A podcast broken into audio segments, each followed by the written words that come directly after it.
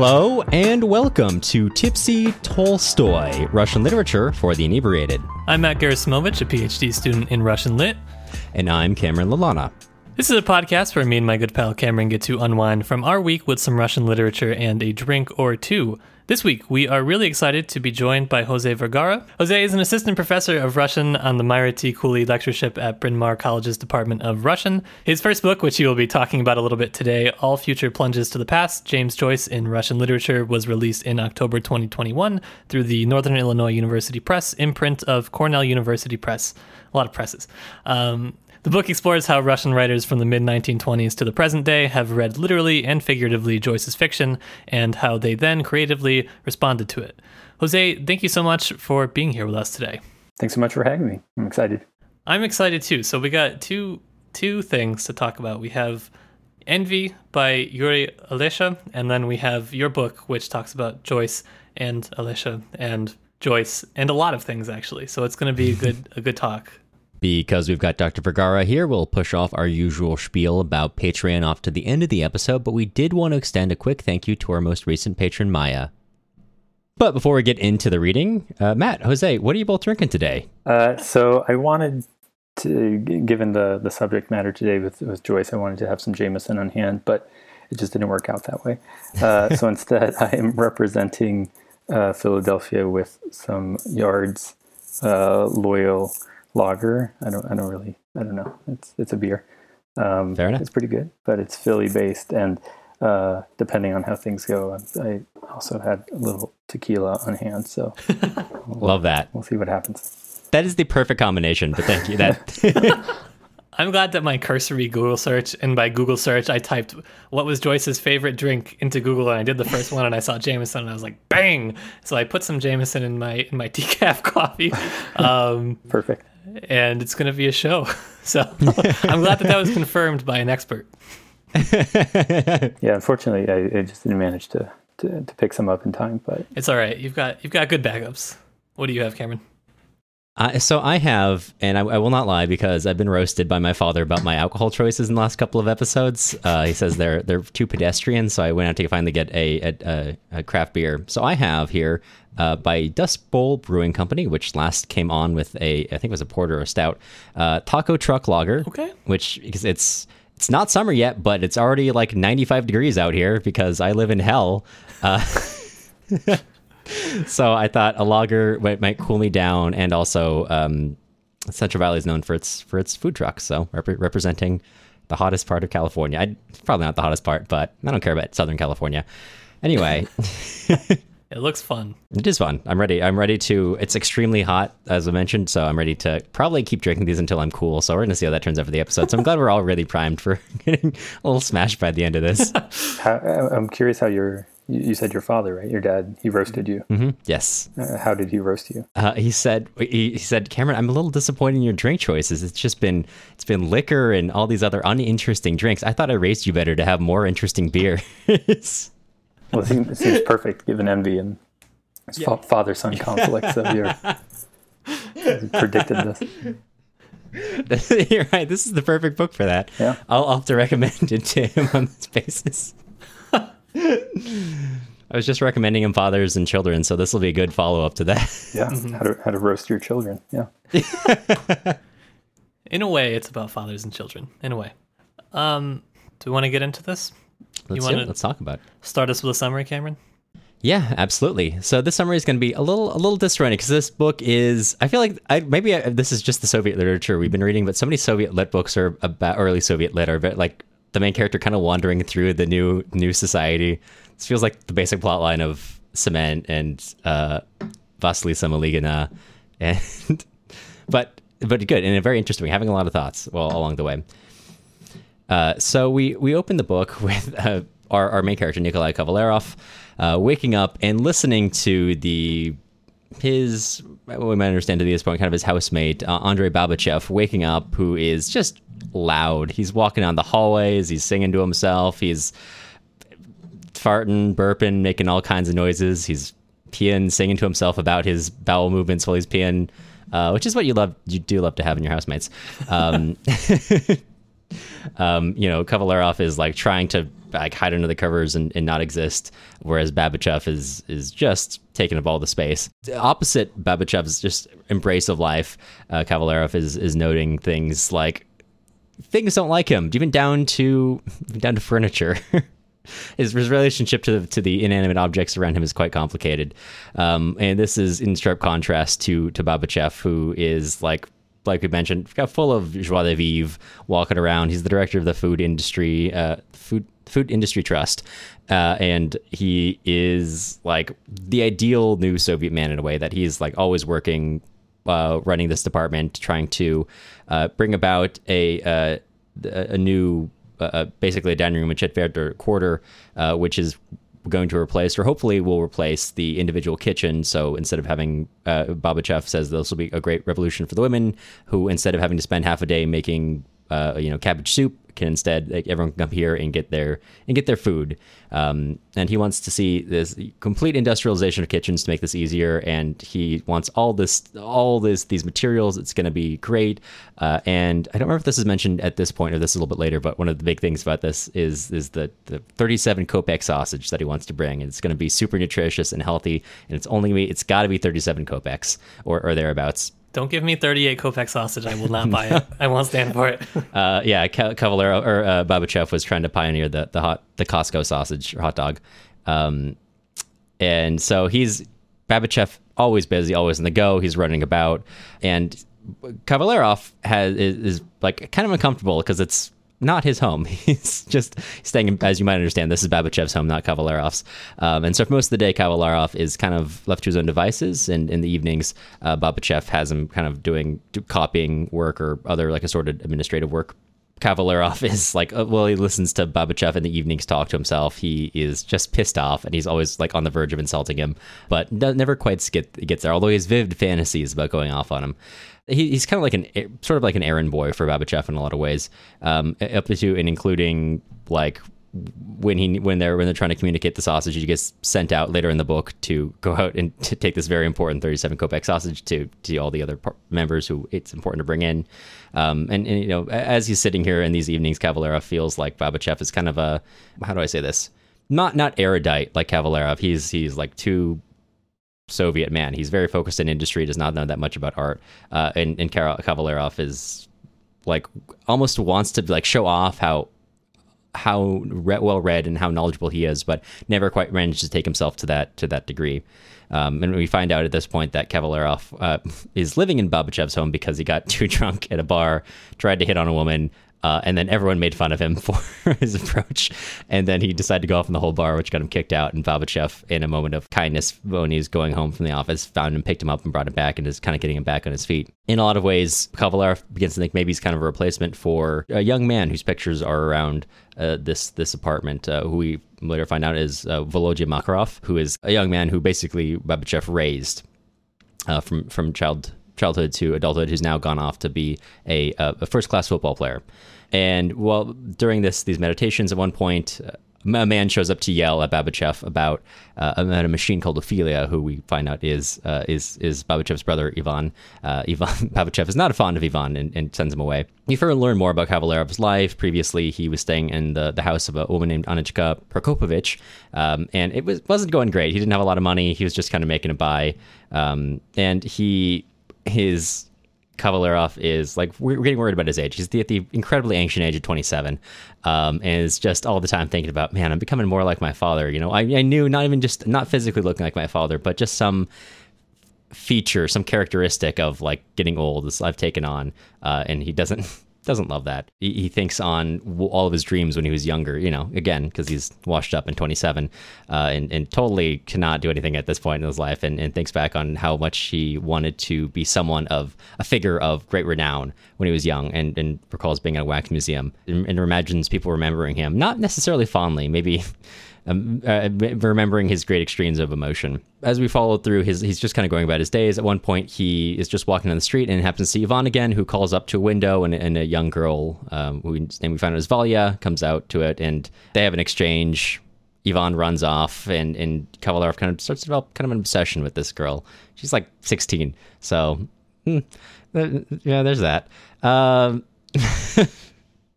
Uh, so at this point, like I mentioned earlier, we come come around to the prototype salam or the prototype sausage, which Babichev has been trying to, to get this this. If it's not 37 kopecks, I'm gonna really look like a fool.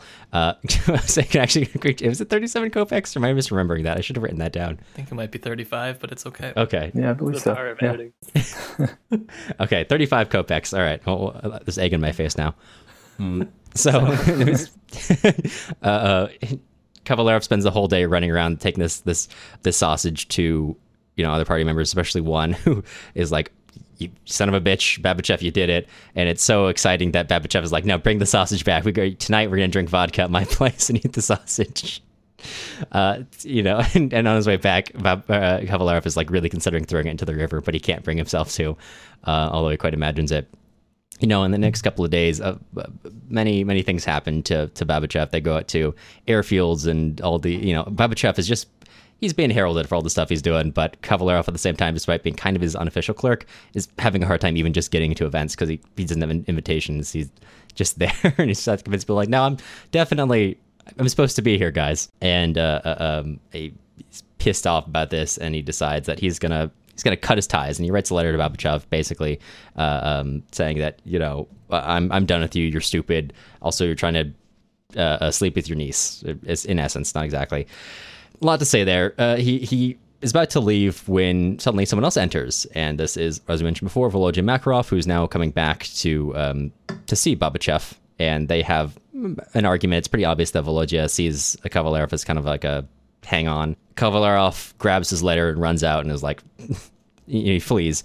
And when he goes outside, he realizes that he's not, in fact, taken his own letter, but in fact, he has taken Volodya's letter to Babichev about their relationship and coming back home and having to see him, and then also dunking on dunking on Kavalerov. And we also uh, we find out that uh, Volodya and Valya actually have uh, actually unlike uh, Kavalerov's imagined relationship with Ivan's daughter uh, Valya, Valya and Volodya apparently do have an actual relationship, which is not exactly romantic, but seems to be trending that way in a sense. Um, they they plan to kiss for the first time once the the quarter, the the the uh, industrial kitchen that uh, Babichev is trying to open uh, is uh, finally is open to the public. Kavalerov returns to the apartment and finds Babichev there now. Um, and, and, before anything even happens, he just tells him to, to get out, essentially. Kavalerov goes off on Babichev and Volodya, and, and, for all his troubles, gets punched and forced to leave and thinks, I'm going to kill him. I'm going to kill Comrade Babichev. And uh, as he's going through the the reigning the reigning city at that point, Kavalerov is kind of lost and comes across a small man in a bowler hat, who I, I probably should have mentioned. Each time Ivan shows up, it's noted that he's wearing a bowler hat, uh, not not quite fitting for his age. And they kind of fall into a conversation, and he asks him, "What is what is this Ophelia you mentioned when you were not exactly yelling at uh, Babichev because uh, um, doesn't reveal that he was living with him, but he begins to uh, sort of um, begins to chat with him. This is where we enter part two of the book, which is where we actually jump back, uh, jump more into focusing on the the Babichev brothers. Actually, there were three of them, but the eldest Roman joined a revolutionary organization and was executed for what he was doing with that that org. So uh, Andre is the youngest, Ivan's the middle, and he's always Ivan has always been a very quite a dreamer. Their father, who was a, a you know classicist and a, a school administrator of some sort, uh, has always always got down on Ivan for his dreams and and punished him for not knowing things like exact details about specific Roman battles, which are re- the really important things about life. His his whole childhood is basically him not quite being enough, uh, with the maybe possible exception of the time when he helped a student uh, get revenge on an aunt who prevented that student from seeing her niece by, as he says, making a violent a, a, a flower grow out of a wart in her face. So he's got quite a fantastical imagination and he, grows up and supposedly goes to the Petersburg Polytechnical Institute uh, and becomes, even though he has this uh, education, or at least he says he does, mostly begins to take on a persona of essentially being kind of like a public speaker of a sort, bringing people together, bringing people who are not happy with what's going on together and preaching to them.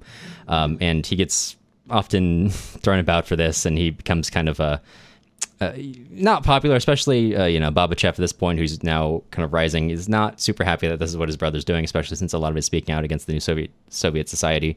Um, and Ivan grew, you know grows even more bitter and, and vows to destroy his brother with uh, you know with a great invention with uh, Ophelia, which is what we've been mentioning this whole time, or I've been mentioning so far. This continues for a while, even even up to like uh, it gets to an extreme of Ivan even at one point seeing Babichev driving down the street and he like jumps pulls open the window and tries to jump in the car and is like, you know, I you know, why am I walking around the city when you're, you know, in this when you're when you when you get to drive around, drive me around. And Babichev is so tired that he actually has he I, I don't know if he has him arrested then. I think he actually does. I think he has he has Ivan arrested a couple times, including at that point for and has him committed. And we kind of at this point are joining Kavalerov and Ivan talking, and Ivan tells a story from his youth when he was a quite a, as he says quite a, a loved youth.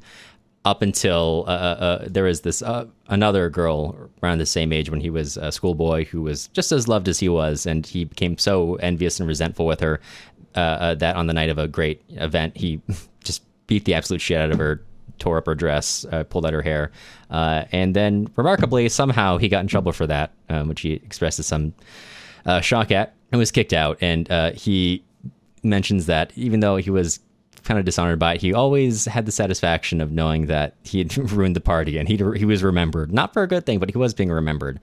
Um, and they talk about their their mutual enemies. And Kavaler, Ivan does not know that Kavalerov wants to kill his brother Babichev, but um, Ivan is like, "Go for it, do it, kill your enemy. we will rise up together." Essentially. Conversely, with Ivan and Kavalerov um, having their plotting, we go to uh, on the other hand, Babichev at the same time is happy that Volodya is home and thinking about their new society and like what relationships will be in the future. Kind of saying, do I look at Volodya as a son? Or am I looking at him as kind of like the new person? Do I do I love him as a son, or do I love him as what I want our society to become? And, and thinks a lot about that, and maybe we can talk more about that later. Uh, but while they're having these thoughts about the new society, Kavalerov and Ivan are just going all over the place. Ivan Kavalerov has gone back to his old uh, to his old uh, landlord, who is now he's paying thirty rubles a month to basically sleep in a corner of her of her room. Not doing super hot. Ivan tries to take Kavalerov to go see his machine, Ophelia, uh, but on their way, uh, he's and he's describing to him like, I, I wanted to build a perfect machine that can do anything, and it's sort of like a golem essentially. Uh, and then I corrupted it by giving it human emotions and human failings, and that's this is will be my revenge upon the world. And as they're walking, they both get almost scared off from from uh, where they're going by a, a young boy whistling, and both feel, as you might understand, a great deal of shame after that as they're kind of standing here, Kavalerov suddenly realizes, like, oh, uh, uh, he's like, mm, maybe this thing, this machine isn't actually real. Now that I think about it, um, but Ivan is terrified of it. After they, after the whistling says like, you know, I'm she, like she hates me. Um, you know, she's gonna kill me. This machine. And at that point, uh, Ivan tells Kavalerov a, a, fictional tale where Babichev, uh, again, it, it is giving a speech in front of his industrial kitchen in the quarter, um, and it's he's talking about the future where Ivan shows up holding a pillow and denounces uh, Babichev and says that you're trying to destroy private lives, and I won't let that happen. Uh, you know, they everyone should have the right to sleep on their own pillow, and also I'm going to smother my enemies with this pillow. The power of of a symbol, um, and summons up a shadowy figure, Ophelia, to crush down the quarter and like Samson pushing down the old temple brings it down the heads of the people in there. And uh, Andre, who is dying after having the quarter fall on him, asks uh, Ivan's permission to lay his head on the pillow to die.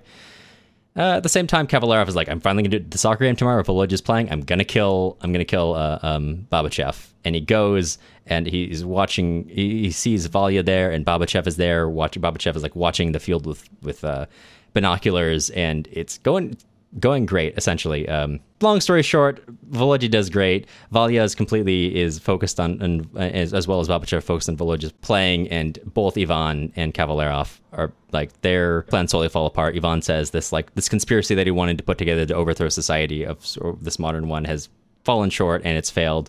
Things aren't going basically give up.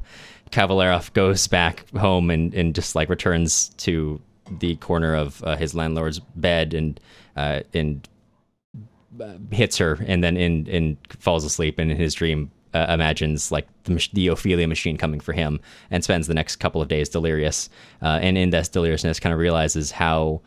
Ex- like the extent of how like far he's kind of fallen in the sense that he's like at a, he's at a essentially at the Rubicon of do I keep being like who I am or do I leave it behind and start to become someone else?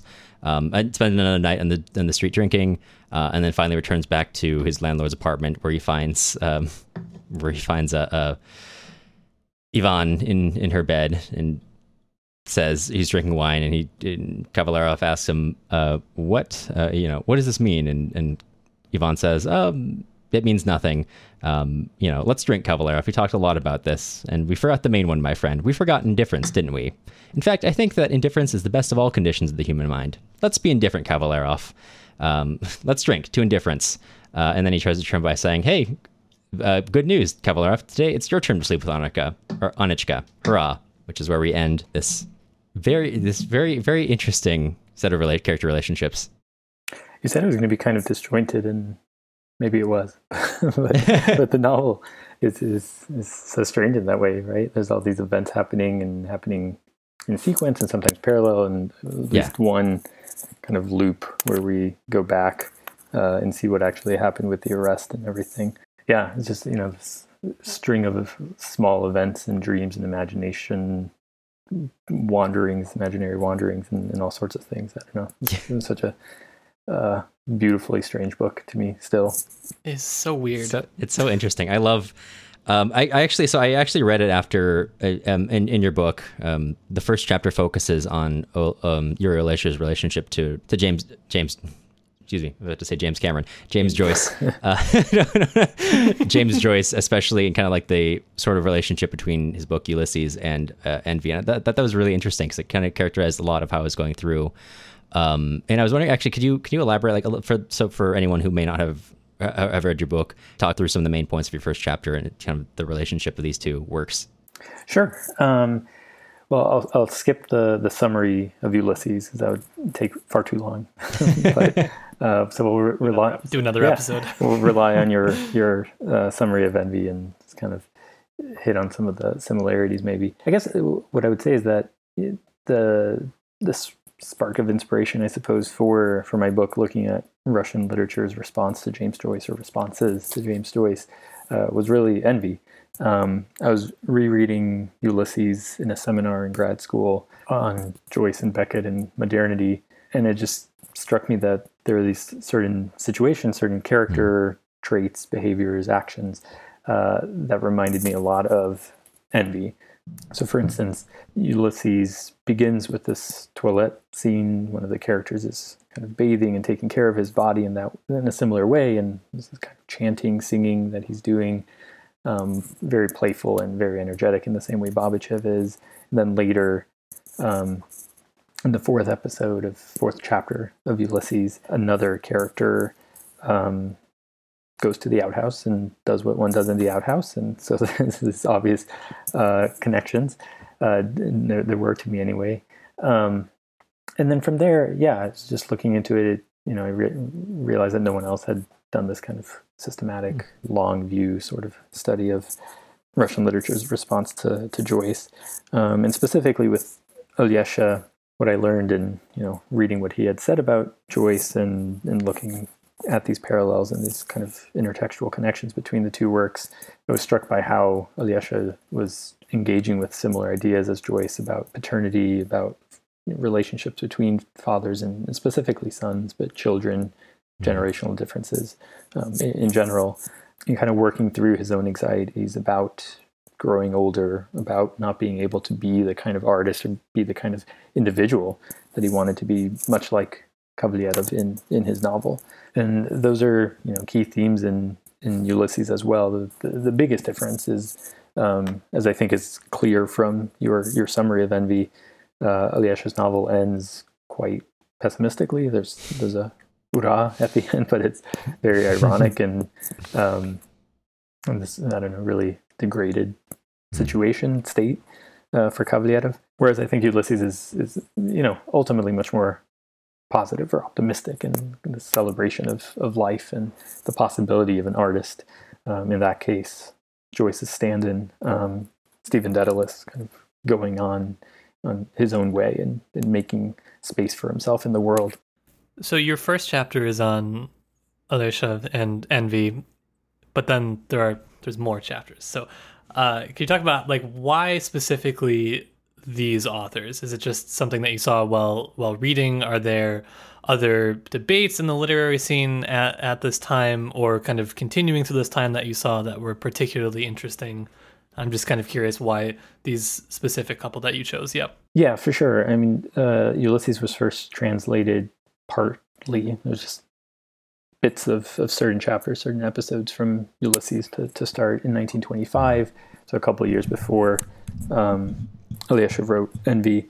Um, and all sorts of debates started pretty much immediately. People were reading and discussing him either in the, the original, he was still able to, um, or his books were still able to come to the Soviet Union at this time pretty easily, more or less. There were all sorts of debates in the late 20s and especially in the 30s as socialist realism, uh, of which I know you you both are huge fans. Um, uh, the, debates about what art should be in the Soviet Union mm. were happening, and Joyce was kind of I don't know a, a, a fulcrum, a, a point, a, a, key figure in these debates about whether we should, whether Soviet artists should write and create art um, that's experimental or or not. Should it follow you know, what ultimately became the socialist realist uh, model? So all these debates were certainly happening at the time, and other writers were responding to and incorporating Joyce into their own works in different ways and engaging with him in their art as well as hmm. with one another. Um, but the, the, other five main authors that I look at are Vladimir Nabokov, um, probably the most famous among the, the five, um, Andrei Bitov, Sasha Sokolov, and Mikhail Shishkin. Um, and one of the reasons I chose them is that I wanted to look at the, the full extent of Joyce's influence or Joyce's place in Russian literature. So going from the 1920s through the present day, essentially, to see what Joyce was in these various moments and not, you know, provide a picture of a single Joyce, but of various Joyces that these Russian writers were creating uh, for themselves and for for Russian literature. And then along with that, I, I was interested not in a particular moment in the Joycean reception, but um, in the shifting influence and how these different circumstances, whether you know Nabokov as an emigre or post-Stalinist writers like Bitov and Sokolov, what they would pull from Joyce as opposed to um, someone else. You know, you can kind of compare them uh, between them as well. Yeah, and that's actually kind of following on that trend of, of like how they, they saw him over time. This is this is an interesting thing for uh, Olesha specifically, uh, because as you mentioned in and I think also in your book that at, at a later despite having, uh, you know, as as you noted, being a translator Joyce, I think privately you mentioned, uh, publicly denounced Joyce at, at, a later writers' conference, called them a formalist, and took an example of, isn't it sad? Uh, from I, I, this from Ulysses as well, saying it, a man who looks at cheese as sad because it represents the end of milk. You know, that's, yeah. that's not the type of writer that I would like.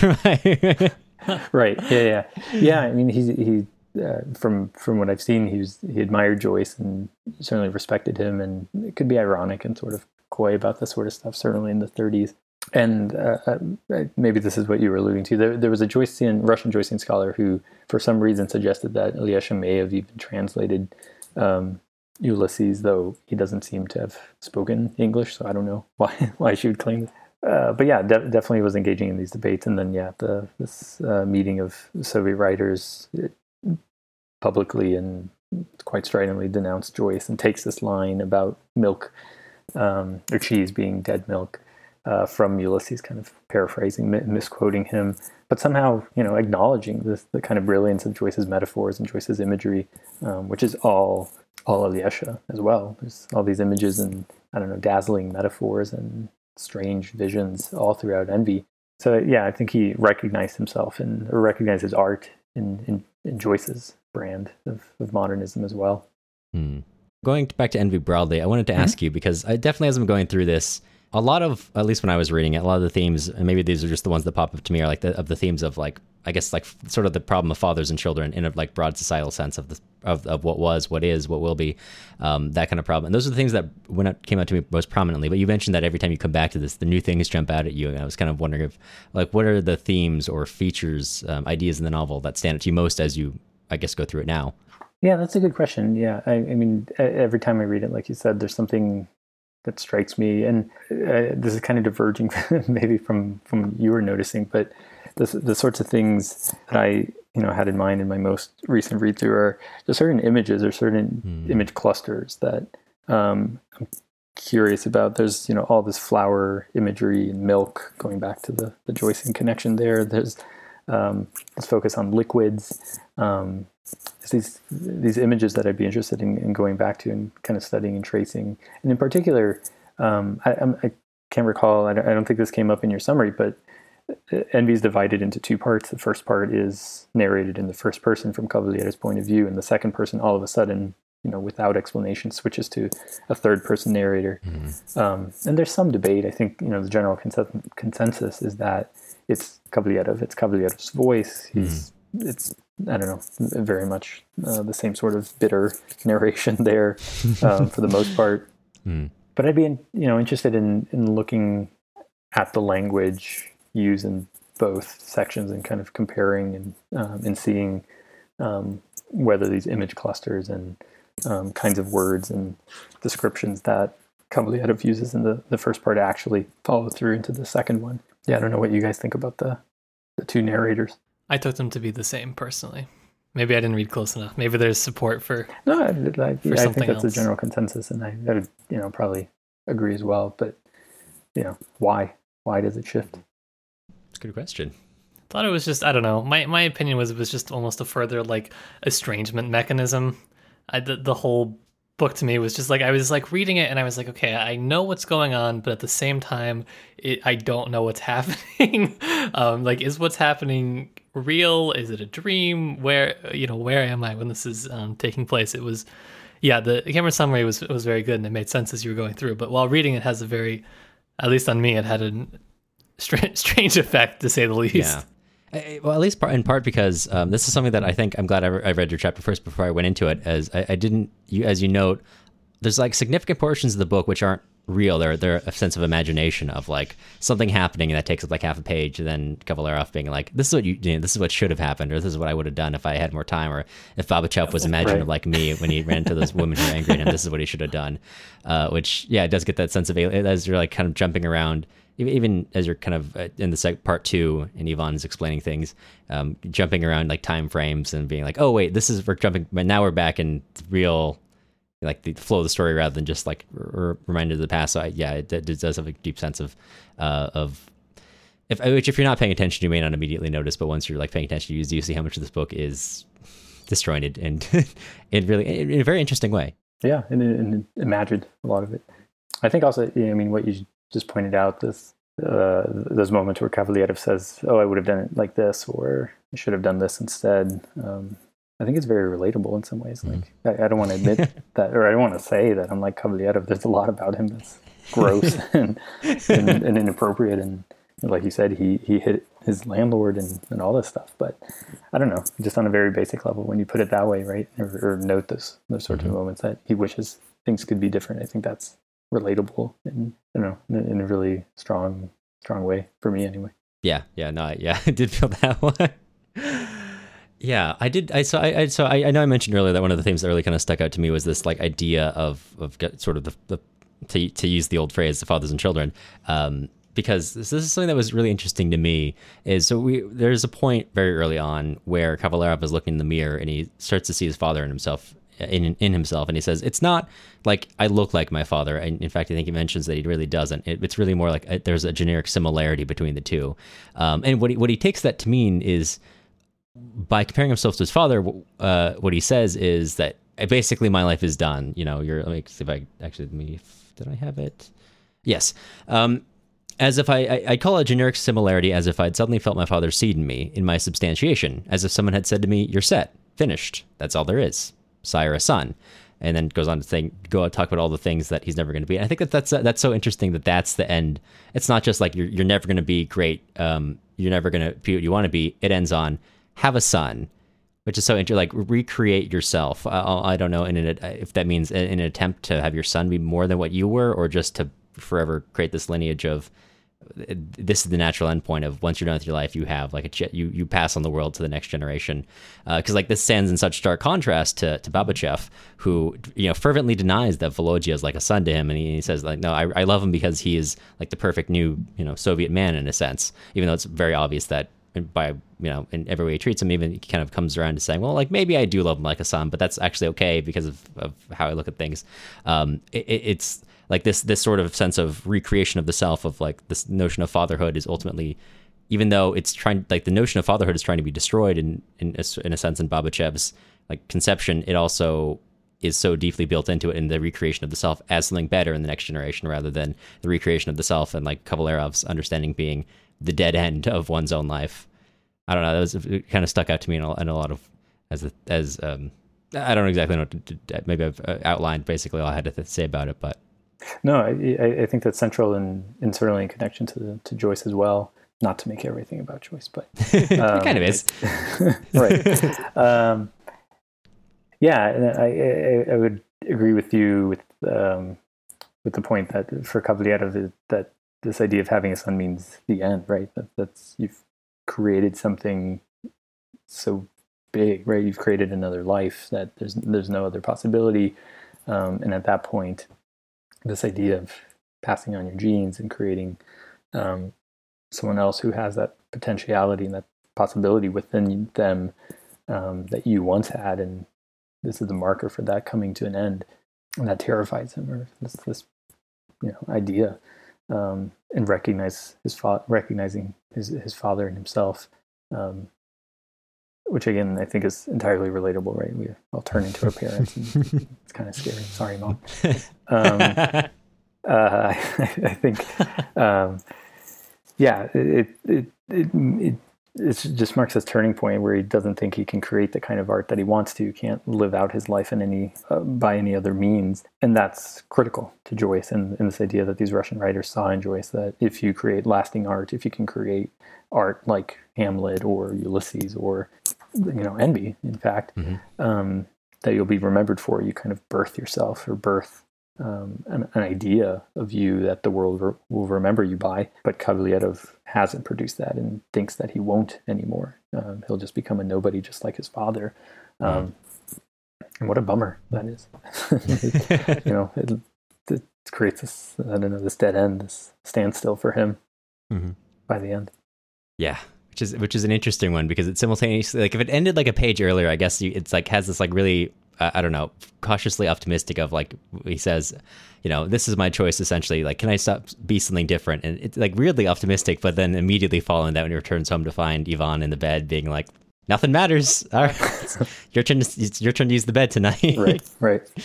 Uh, which is like such a funny contrast because it's it's so close to being all, honestly actually optimistic before it ends on this really I, I almost call this like ambivalent no or maybe not ambivalent. Maybe maybe it's a criticism of Ivan and his like reject maybe uh, like a rejection of a society that is. You could read it that way too but it doesn't really feel that way when you're going into it.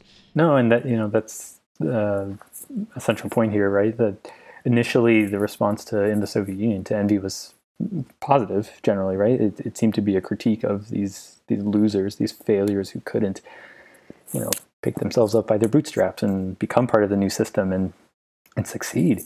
Um, the Kavalerov and the uh, Ivan Babichev, not the Andrei Babichevs. But then you stop and think about it a little more, and a few years go by, and you think, well, you know, are, are the the new men, the new women like Valya and Volodya and Andrei Babichev actually portrayed in a very positive light? Um, yes and no. Um, and by the end, I, I, do think there's this kind of ambivalence here. Absolutely right. Um, and the kind of, I don't know, sad, sad state of mm-hmm. affairs here for for everyone. And the question is, what you, what what do you do with that? Um, and I don't think Olesha knew um, how to jettison those feelings or, or find some alternative, and you know, more or less fell silent or wasn't able to to produce the kind of art that he he had with envy after this. Yeah, I was kind of wondering what you thought, what, what kind of broadly what you thought this work was for Olesha, because it's so complicated, like you're saying. Because it, it to me, when every time I've I've read it, it's not necessarily clear. Um, there's multiple ways you can interpret the novel, which is why I think it's fun. Olesha, from what I've read at least, or from some of the speeches that I've read him giving, um, he seems like he wants to be a communist. Um, yeah. But not like that kind of communist, you know, kind of is what I get from like all of his speeches. Like uh, he yeah. wants like a communism with beauty, so a communism with feelings almost. Um, and it's very interesting, kind of like you were saying, how he doesn't quite fit into where it started uh, to go, where it's heading at, at this point. Um, th- this speech I'm referencing is the one that he gave to the first all Union Congress of Soviet Writers in 1934, and it's much different than a lot of the other speeches that were given in 1934. Um, and so I'm I'm kind of wondering, again, broadly, uh, your your best venture, what you think this is? Is this a statement on, you know, kind of like we're saying the that he's feeling that he feels constrained within where the system is heading? Is it a statement on saying that creation is death? Um, is it an anti-creation sort of novel? Kind of, what do you think it is? Yeah, yeah. Uh, like a what's the antinatalism? And it can be multiple he's, things. He's opposed to babies here. the world's first antinatal smoker.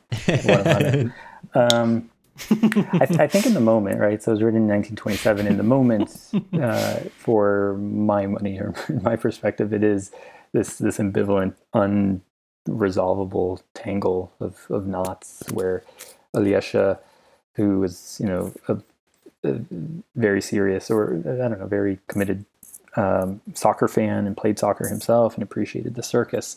Um, kind of physicality, he recognizes and appreciates, for instance, that aspect of the new Soviet, new, so-called new Soviet person, um, embodied in, in Volodya and Valya, who you know are doing somersaults and all these gymnastics in this this courtyard. Um, in that one scene, um, as well, I think the the kind of innovation and sort of brute energy that Andrei Babichev brings to to communism. He he respects the the ability to get things done, basically. Mm-hmm. Um, I think he, he recognizes and, and appreciates those things.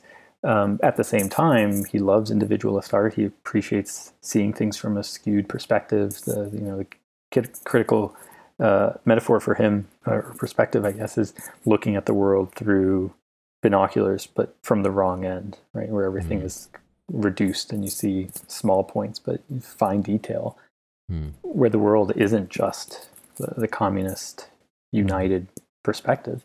I, I think in 1927, that's what the novel is this attempt to kind of reason through it and rationalize his feelings.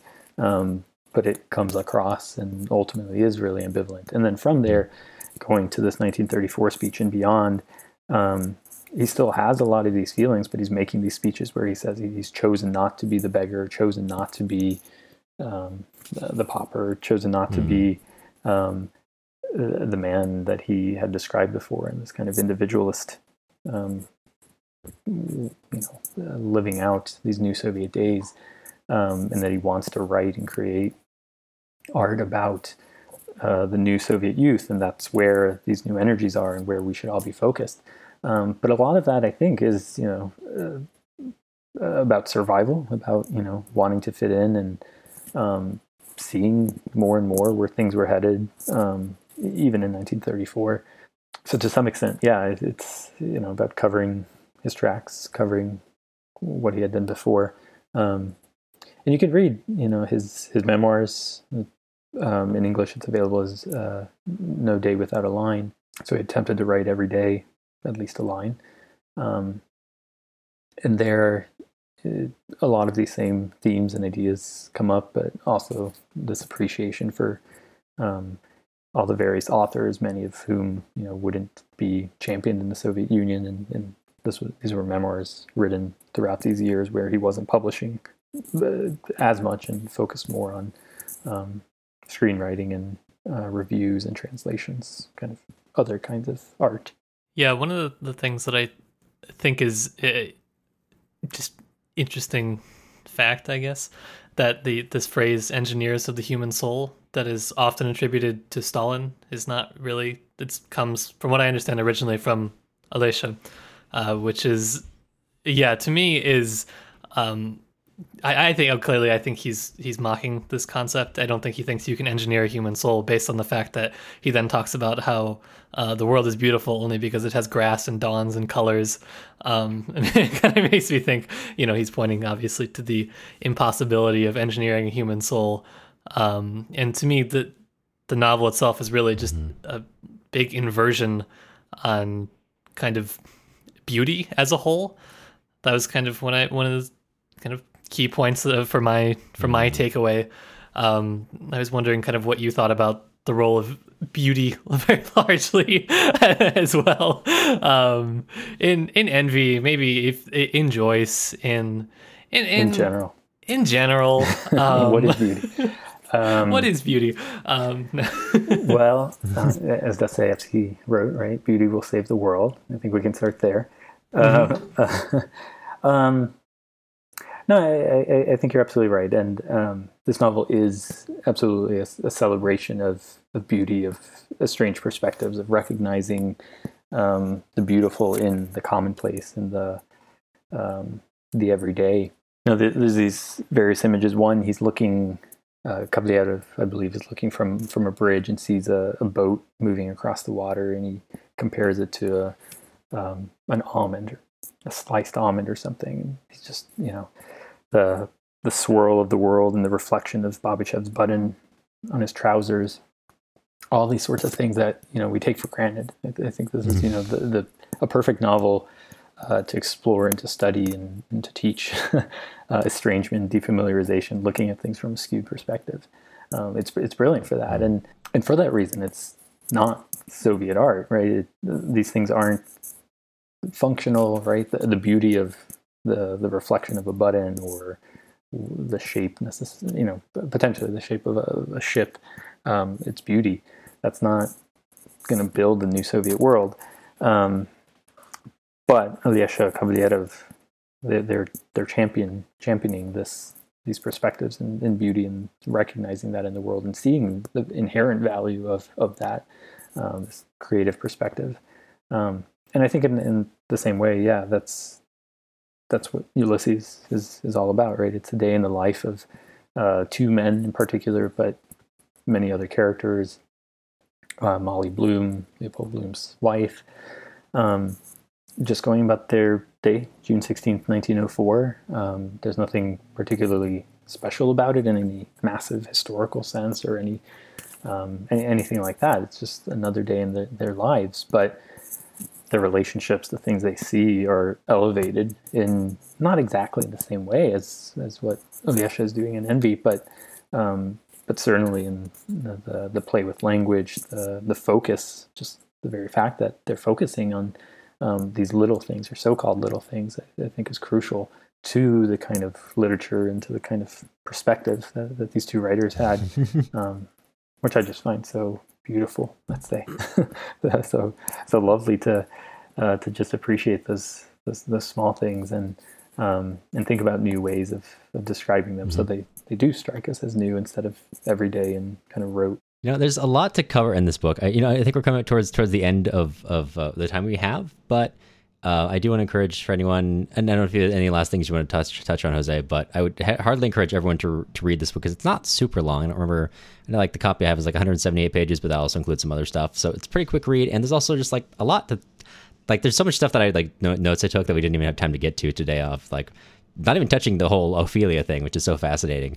Um, yeah, lot lot to get to, a lot of really interesting. So, highly encourage um, anyone listening to pick it up. And definitely give it. It's like an, an afternoon read. Um, any anything you wanted to any any last major thoughts you think would be really important for people to take away? Maybe we can talk about Ophelia. I'd be curious to hear what you think since since you were you, you yeah. brought it up. Yeah. Well, okay. So Ophelia is fascinating to me because it really evoked, and I, I, I, there's no way to, I probably this wasn't related to it, but whenever we talk about like automatons, like so Ophelia is supposed to be as um, um, as Ivan describes the machine, um, you know, my machine have made could have made this era happy. It, it could do anything you wanted it to do, essentially, um, and it kind of like has this. I think of the golem a lot because I, I, feel like the golem, and at least in uh, from my perspective, is like a is like a very formative like our character archetype for so many things, and that's what can, seems to bring to mind for me. Uh, but the, the, like the major difference here is like in traditional literature, the golem is made um, at least prior to like you know Frankenstein uh, depictions of the golem where that begins to take on like a horrifying life of its own. You see like the golem really being a very kind of almost human character. Like that's what really makes the go- the golem so powerful. Um, but here we have the reverse, where this machine was totally emotionless. It would have been fine. Uh, and then Ivan says that he curses this machine by giving it human emotions. Um, she can do anything, but right now she sings our ballads, the foolish ballads of the old era, and gathers the old era's flowers. She falls in love, gets jealous, cries, dreams, I did this. I mocked the divinity of these coming men. I mocked the machine. And I gave her the name of a girl who went out of her mind from love and despair Ophelia, the most human and touching name of all. I thought that was so interesting that uh, obviously uh, I think underlying is Ivan thinks that's a good thing to have those characteristics, but uh, like to, to say this this the Soviet machine is totally thrown is like brought to nothing by the by the characteristic of, of average human emotion uh, is obviously Ivan is not set up to be like a character who's right about a lot, but it does feel like a, a startlingly genuine kind of attempt, like a, a, a, attempt to throw a wrench at like the engineering of like the the engineering of society of like trying to create everything which is nice and neat and industrial. Um, mm-hmm. Would you say of the engineering of the human soul? I was trying you... to avoid saying that. I realized I was going there halfway through that sentence. Uh, I think it was in all our heads there. Yeah. Yeah. Yeah, I mean, the an, another thing maybe to note here is that uh, father really wanted him to be an engineer. Um, uh, that, that, was you know the path he set him on, and he has this uh, series of stories. Hmm. Um, he, he's a remarkable short story writer too. Um, I'd, I'd, recommend checking those out as well. They're in, in a collection in English um, that's available. So I think that, that, that's another factor to consider. You know, going back to Matt's point earlier and, and into this one um, about Ophelia itself. There's an engineering theme, this idea of mm. creating a machine. And for Olesha, who who didn't want that, right? He he didn't want mm. to be an engineer. He wanted to create things with his mind, with his art, with his pen, rather than, than his hands or whatever it encompasses, whatever engineers use. I don't know. Um, I'm not building stuff. Um, um, uh, again, this, this this tension there that that speaks to this this phrase or this concept of engineers of the human soul. Um, mm. It's very sinister, and I, I think mm. even beyond the fact that Stalin adopted it mm. and took it, um, the idea of engineering uh, human souls is, is to me terrifying. Right, this, this hmm. idea that you can craft people for purposes, which again maybe is not that irrelevant these days. I think hmm. there's hmm. maybe new forms of engineering of human souls going on, data driven, etc. Um, uh, I don't, I don't, know. I lost my train of thought here, but totally fair. with Ophelia, um, again, there's there's a kind of passion and, and respect for for this creation, but cursing it and, and recognizing also the the power of human emotions. Uh, like you were saying, Cameron, I think is is is, is at play here, um, and giving it that name, Ophelia, right? This tragic figure from from Hamlet, from Shakespeare, mm-hmm. who's given you know a, a kind of madness that breaks mm-hmm. down what this machine is supposed to do. There's just so many layers to it, literary and biographical. Um, mm-hmm. Yeah. Yeah, and it's interesting that it um, Ophelia is like is in the novel represented as basically an agent of destruction, of destroying the the quarter, of uh, coming to to you know get Kavalerov, of wanting to quote unquote wanting wanting to kill you know Ivan, hating him, uh, which is such an interesting like the the which entirely comes from the spring from like giving it you know a human human sense of like this the sense of humanity is also a destructive force in in a sense of mm-hmm. in its presence which is interesting i mean again going back to like uh, hamlet and ophelia like their her character arc is self-destruction over something that's over well that, i'm not going to get into an analysis of hamlet right now because it's been too many years since i've actually read hamlet but but yeah, it's it's like an it's an interesting place of, of simultaneously feeling like this, uh, like in all ways, its speech is meant genuinely of like almost like a critique of like, in, in like like you say, engineering of the human soul, while also this this sort of humanity being fundamentally kind of a destructive force in the novel itself. Mm-hmm. Yeah, it brings into a lot of questions, just the anxieties that it has as a novel. It has like it reminds me of this conversation a little bit of We by Zamyatin, mm-hmm. and kind of as it's maybe responding a little bit to this, and also then the influence of right, Joyce, Shakespeare. This is all acting on this question of what is distinctly Soviet mm. uh, versus what is maybe more universal. Mm. And so these are really kind of interesting questions, and part of why I think I'll probably be rereading this again in the future. I, I, think the, the way you framed it there about anxieties is is perfect, mm. right?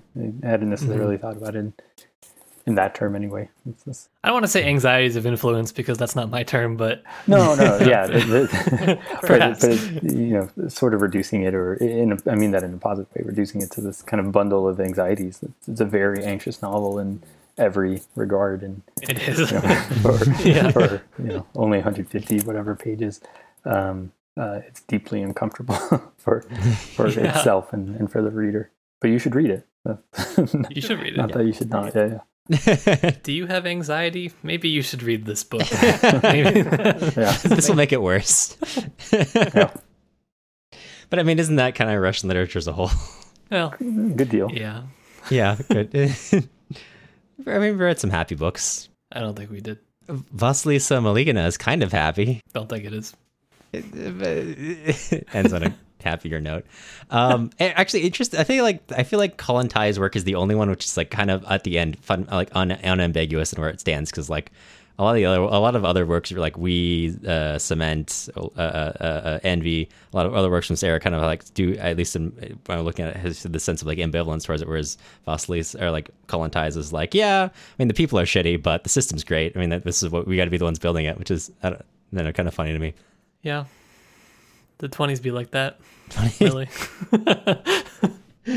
20s are the best period of Soviet literature, I think. It's pretty good. Yeah. You, get, you know, in, in the 30s, you get more with the OBERIU, Harms, and Vvedensky, and so on. Yeah. I, I mean, it depends on what you what you mean by Soviet here, but um, Yeah. I don't know. I, I wouldn't. I don't discount the 30s. That's Let's sell them short. All right. Jose, you have a couple of other really interesting projects that you were kind of, well, you have a lot of projects that you're working on, but you have a couple that you're going to talk about. And I wanted to hear kind of some of the other stuff that you're working on, maybe some of the things that you have done that maybe some of our listeners may be interested in exploring more. Because, like I said, you've done a lot of really interesting stuff. So please Plug away. Okay. plug away.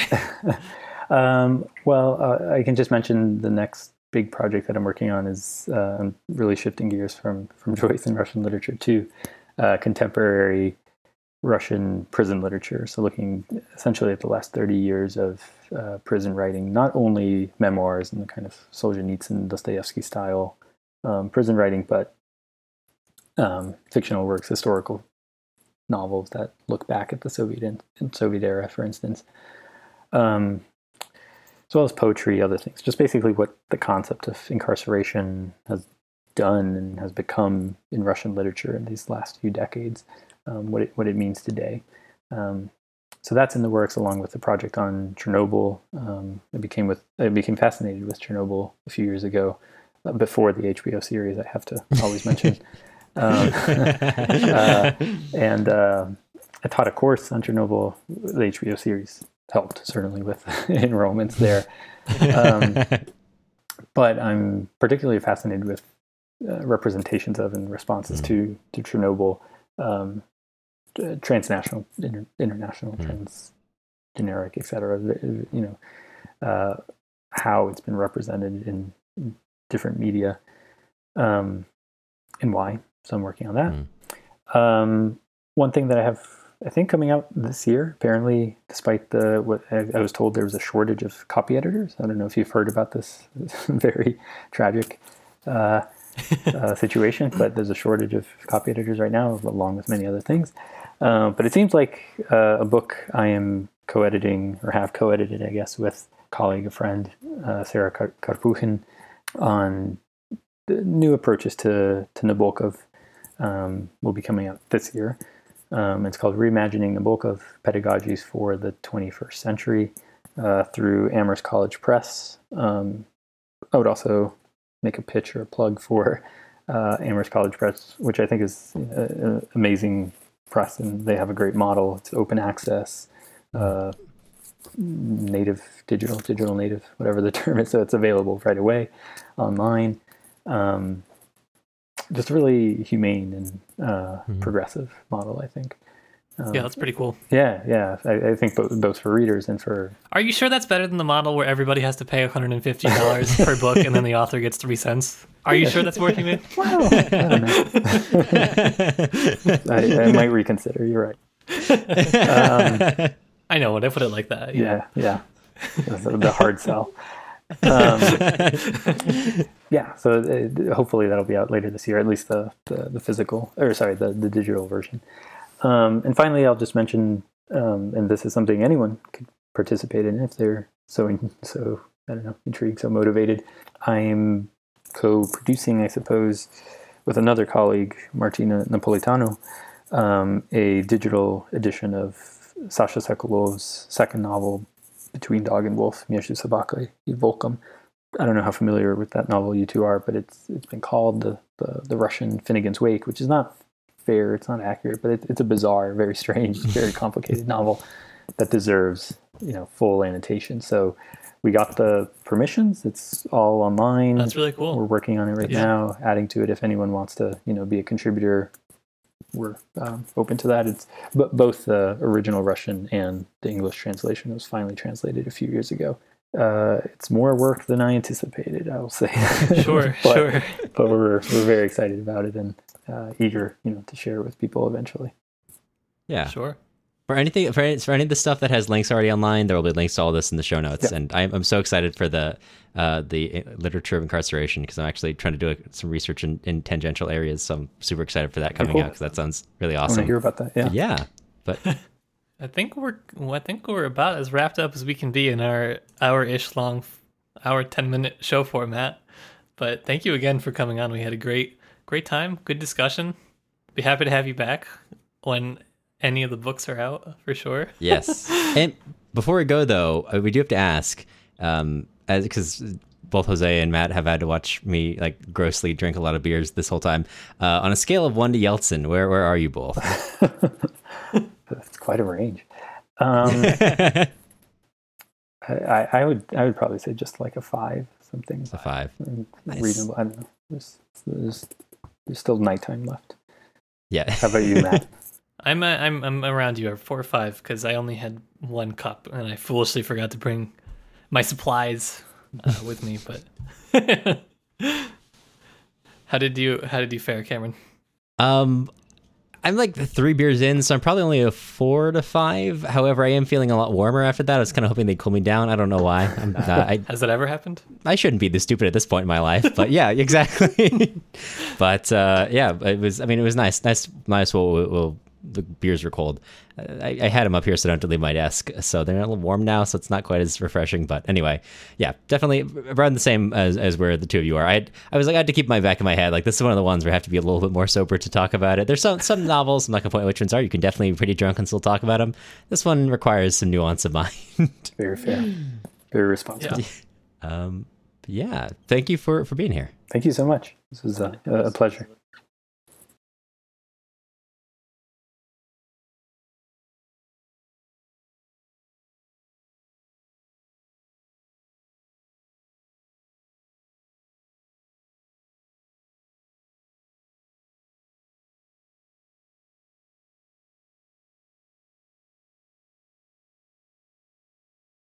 And as much as we hate to leave behind this topic, Matt, we've got to go to something uh, far sadder. So why don't we introduce what we're going to be starting? Not just uh, you know, not just the episode next week, but a whole new series. Not next week, next on our next episode. What are we getting into next time, Matt? That's right. It is all downhill from here in terms of being depressed. Next episode, we're going to be starting our 10 parter on Vasily Grossman's Stalingrad. So I guess join us. It'd be good. It was a fun episode to record because this is Matt from the future, just to let you know. We already recorded it. It, it is it's weird because it's Stalingrad, as you might imagine, being about the siege of Stalingrad, intensely sad book, but also Grossman is such a wonderful writer, and the Chandlers did such a good job with their translation that it's mesmerizing, but also heartbreaking at the same time. it is. So it's a real mix of emotions.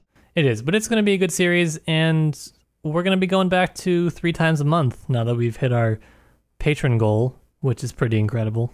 So you won't have to sit through eight months of Stalingrad. So that's good. It's good you, timing. probably. I'm, I'm I'm glad that we we didn't intend it to be this way, but I like that we had Stalingrad as a threat hanging over that. Yeah, uh, the yeah. goal for getting an editor completely unintentional, but Was it? Was it? maybe it wasn't. Dun dun dun. Well, speaking of patrons, we got a we got a whole bunch of you. supporting us, which is just so nice, so nice. We got uh, we got Jeff, Madeline, and Janice, Daniel, Darren, Daniel, Jack, Paige, Jesse, Lou, Larkin, Irini, Brandon, Allison, Cole, Elise, Mysterious Donor Dude, Joanne, Yitza, Alex, Stephanie, Julie, Eli, Caitlin, Brett, Isaac, Austin, Zachary, Pack Rob, and Maya. That's right. We got a we got a nice thick number of patrons now. It's good stuff. because podcasting isn't free and grad school doesn't pay very well, and we wanted to get an editor because it's so much work editing the podcast, but it is so much fun. So we're so happy to be able to go back to well, not go back to to start doing it three times a month. Maybe just maybe one day we go back to weekly, but um, it's gonna be it's gonna be a hoof, you know. We'll see. Anyways, my pitch to you is if you're interested in joining with our current patrons to help keep the show running, take a look at our Patreon at patreon.com slash tipsy Tolstoy. The music used in this episode was Soviet March by Toasted Tomatoes. You can find more of their stuff on toastedtomatoes.bandcamp.com and also on YouTube under the same username. If you're looking for other places to find us, you can also follow us on Instagram at Tipsy Tolstoy Podcast or join our email list on our website, tipsytolstoy.com. You'll hear from us again soon.